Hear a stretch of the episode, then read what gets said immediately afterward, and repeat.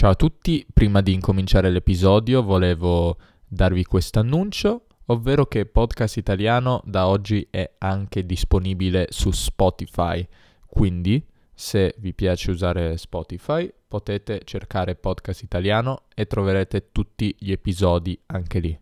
Questo episodio è stato registrato come video, quindi su podcastitaliano.com oppure sul canale YouTube Podcast Italiano troverete questo episodio in formato video. Ciao a tutti e benvenuti su Podcast Italiano. Oggi voglio parlarvi di 5 errori che in italiano sono considerati gravi, ovvero errori che a noi italiani fin dalla scuola elementare dicono che assolutamente non bisogna fare, che sono gravi e quindi sono molto stigmatizzati. Quegli errori che se sento io oppure sento un altro italiano um, istintivamente penserà mm, no, qualcosa non va bene, questo è un errore grave eh, che non devi fare. Quindi errori per cui c'è uno stigma molto forte. E il primo è a me mi. Questa è una cosa che ci insegnano fino uh, dalle elementari. A me mi in italiano non si dovrebbe dire. Perché non si deve dire? Perché a me e mi eh, in teoria sono una ripetizione, eh, cioè sono lo stesso pronome, uno in versione tonica e l'altro in versione atona, diciamo così. E quindi a me mi è un po' come dire la stessa cosa due volte.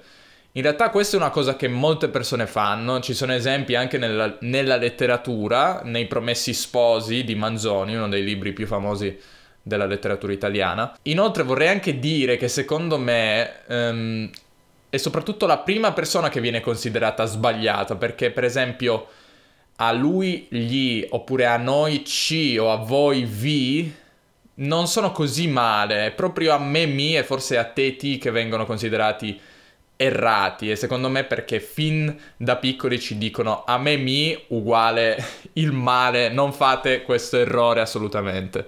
Quindi la cosa divertente è che in spagnolo a mi me è assolutamente corretto, quindi questa è l'arbitrarietà degli errori grammaticali. Il secondo errore sarebbe ma però, ovvero utilizzare sia ma sia però insieme. Ma però e la motivazione sostanzialmente è la medesima, la stessa, cioè ma e però vogliono dire sostanzialmente la stessa cosa e quindi non si dovrebbero usare insieme. Anche se molte persone usano ma e però insieme. E io sinceramente non ci vedo nulla di male, ma questa è una regola che qualcuno ha deciso. La terza regola è una regola in realtà più di ortografia, ovvero come scriviamo. Um, quando abbiamo il verbo avere in italiano, come forse immagino saprete, eh, le prime persone o, ai e a, così come anche la terza persona plurale hanno, richiedono l'H. Ma l'infinito, avere e la prima e seconda persona plurale, abbiamo e avete, non hanno nessuna H. Qual è il motivo di questa H?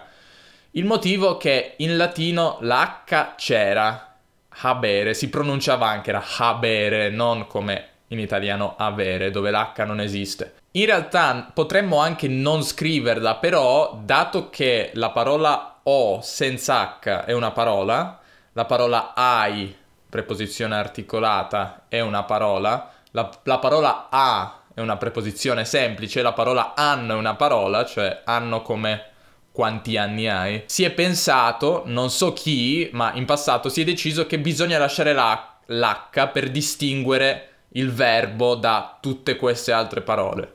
In latino ovviamente abbiamo aveva l'H, habemus, così come anche in spagnolo c'è l'H nella parola habemos. Però in italiano abbiamo deciso di tenerla solo in quei casi in cui potrebbe confonderci perché ci sono altre parole. Scrivere io ho oppure lui ha oppure non so ce l'ho senza utilizzare l'H è considerato un errore molto molto grave a scuola ed è un errore molto stigmatizzato. Stessa cosa per la terza persona singolare del verbo essere, è. L'accento viene utilizzato solamente perché la parola e è una congiunzione. L'accento potrebbe anche indicare la pronuncia diversa in italiano standard, cioè e è, ma in realtà questa pronuncia non è diversa in molti dialetti o in molti modi di parlare l'italiano. Quindi anche qui l'accento è soprattutto utilizzato per non confondere le due parole. Un altro tipo di errore in italiano o di errori sono tutti quelli che hanno a che vedere con l'utilizzo della Q, della CQ o della QQ, perché se forse non sapete c'è una parola almeno in italiano che ha due Q di fila. Ma a cosa serve la lettera Q? Perché per esempio non possiamo scrivere quando con la C in italiano, come in spagnolo alla fine? Beh, questo perché in latino quando avevamo il suono k, come quando, seguito dalla semiconsonante w, come quando questo, no? Questo w, questo suono qua, che in italiano è una UA oppure UE, UI, UO. Non so, per qualche motivo si decise in latino che questo suono doveva essere preceduto da una Q mentre la K veniva utilizzata per le altre parole come, non so, per esempio cantare. La Q in realtà è abbastanza ridondante, potremmo tranquillamente non avere la Q e nessuno morirebbe. In italiano però ci sono delle parole in cui c'è questo suono qua, uno di questi suoni, qua, qui, que, quo, però vediamo una C come la parola scuola, oppure anche la parola cuoco. Perché questa cosa? Beh, in latino queste parole non erano né scuola né cuoco, ma erano scola e cocus, non c'era la w, wo um, in nessuna di queste due parole, quindi in italiano per omaggiare in qualche modo il latino si è deciso di tenere la lettera C. Diverso è il caso di acqua. In acqua, che deriva dal latino aqua, in italiano è comparsa una lettera, una consonante doppia, no? Acqua. E si è deciso per qualche motivo che per raddoppiare la Q bisogna mettere una C, quindi acqua oppure acquistare. Sentite la differenza?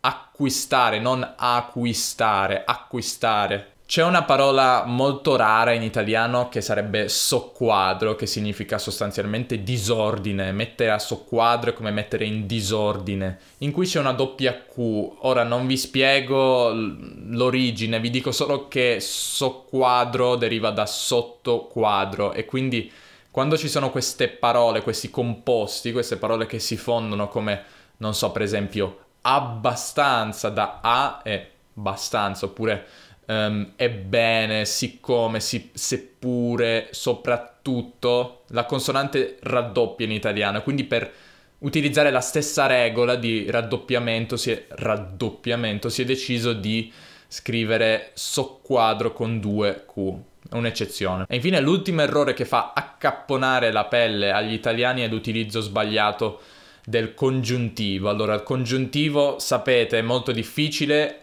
anche, anche molti italiani lo sbagliano. Ed è molto stigmatizzato. Ci sono molti grammar nazi che muoiono internamente quando sentono un congiuntivo sbagliato e per loro un congiuntivo sbagliato rende un intero discorso invalido, cioè uno può dire qualsiasi cosa ma se sbaglia un congiuntivo è un idiota, uno stupido. Eh, vi faccio un esempio, non so.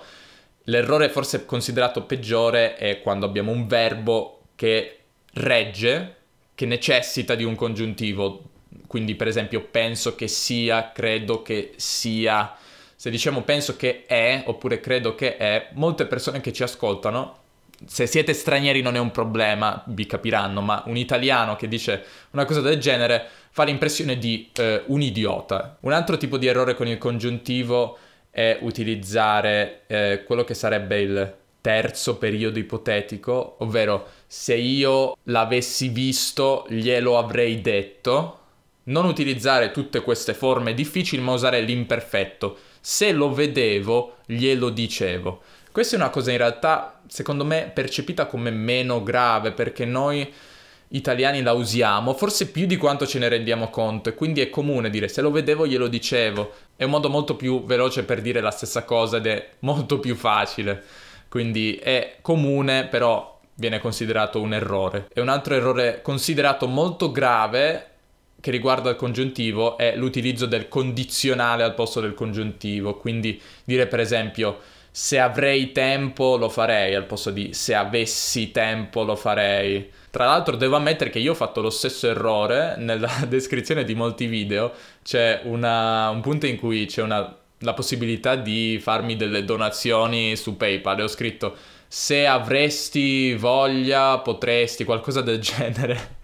Ehm, quindi anche a me succede, e adesso l'ho corretto, però in video vecchi c'è ancora questa cosa, quindi anche a me succede, succede a tutti, è normale, non siamo delle macchine. Tutti questi errori, come vi ho detto, sono molto stigmatizzati e sono sicuro che anche nelle vostre lingue ci sono errori così stigmatizzati che quando sentite una persona dire una di queste cose pensate è impazzito oppure è un ignorantone, non sa parlare la propria lingua. Ma vi voglio lasciare con questo pensiero, cioè tutte le lingue evolvono noi non parliamo il latino, cioè se un latino ci sente parlare pensano che la nostra lingua sia un abominio, no?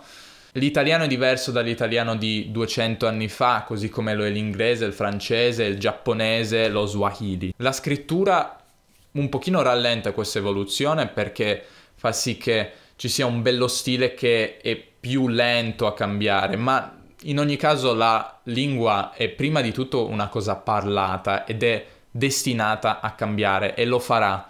È inevitabile, come le nuvole cambiano nel cielo e non migliorano né peggiorano, ma cambiano nella natura delle lingue. Quindi da un lato penso che è giusto che ci sia un bello stile, così come c'è una moda, c'è uno stile a cui dobbiamo adeguarci quando andiamo a un colloquio di lavoro o quando parliamo in pubblico. È giusto che ci sia un bello stile, ma non dobbiamo ricordarci che gli stili, le mode cambiano e allo stesso modo le lingue cambiano, è nella loro natura. Quindi i nostri figli, i nostri nipoti parleranno in un modo diverso, che non è peggiore dal nostro, così come il nostro modo di parlare non è peggiore di quello dei nostri genitori, dei nostri nonni o di Dante Alighieri o di Shakespeare. Che che ne dicano i grammar nazi. Mi sono accorto nell'editing che il telefono aveva smesso di registrare.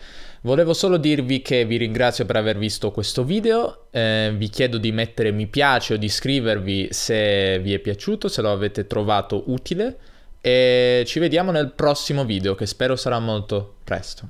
Grazie ancora e alla prossima. Ciao. Di nuovo Davide del futuro per ricordarvi che se vi piace podcast italiano e se questi episodi vi aiutano, mi aiuterebbe molto se lasciaste una recensione positiva su Apple Podcasts, perché in questo modo altre persone troverebbero podcast italiano e potrebbero imparare l'italiano con noi, come state facendo anche voi. Grazie per l'ascolto, alla prossima.